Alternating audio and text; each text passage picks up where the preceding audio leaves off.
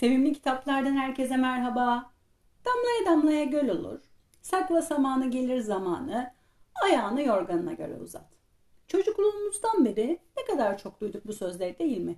Tutumlu olmak, kötü zamanlar için diyelim bir kenara tasarruf yapmak hep öğretildi bize. Muhtemelen dünyanın pek çok yerinde de böyledir bu. Ama Fransız yazar Molière'in cimrisindeki Arpagon tutumluluk kavramında iplerin ucunu öyle bir kaçırıyor ki okurken kahkahalar atarak okuyorsunuz bu tiyatro metnini. Arpagon yıllar önce karısını kaybetmiş, artık yetişkin olan oğlu Client ve yetişkin kızı Elise birlikte yaşamaktadır. Client Mariana, Elise ise Valir'e aşıktır ve bu çiftler evlenmek istemektedir.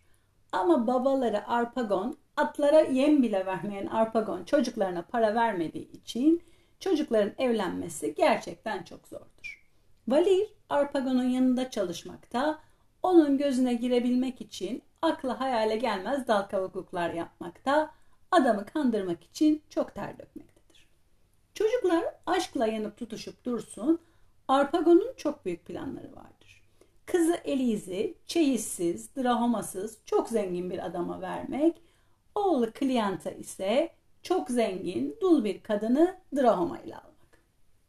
Kendisi oğlun aşık olduğu genç ve güzel Marian'la evlenecektir.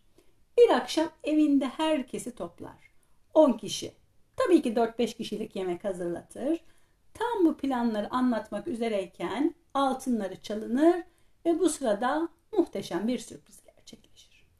Bu kadar olayın sonunda Arpagon yine de mutlu indi sahneden parayı bütün insani değerlerin üzerinde tutan ve aklı fikri desteklenmek, pohpohlanmak olan bu adamlardan hala bakın 400 yıl sonra hala var.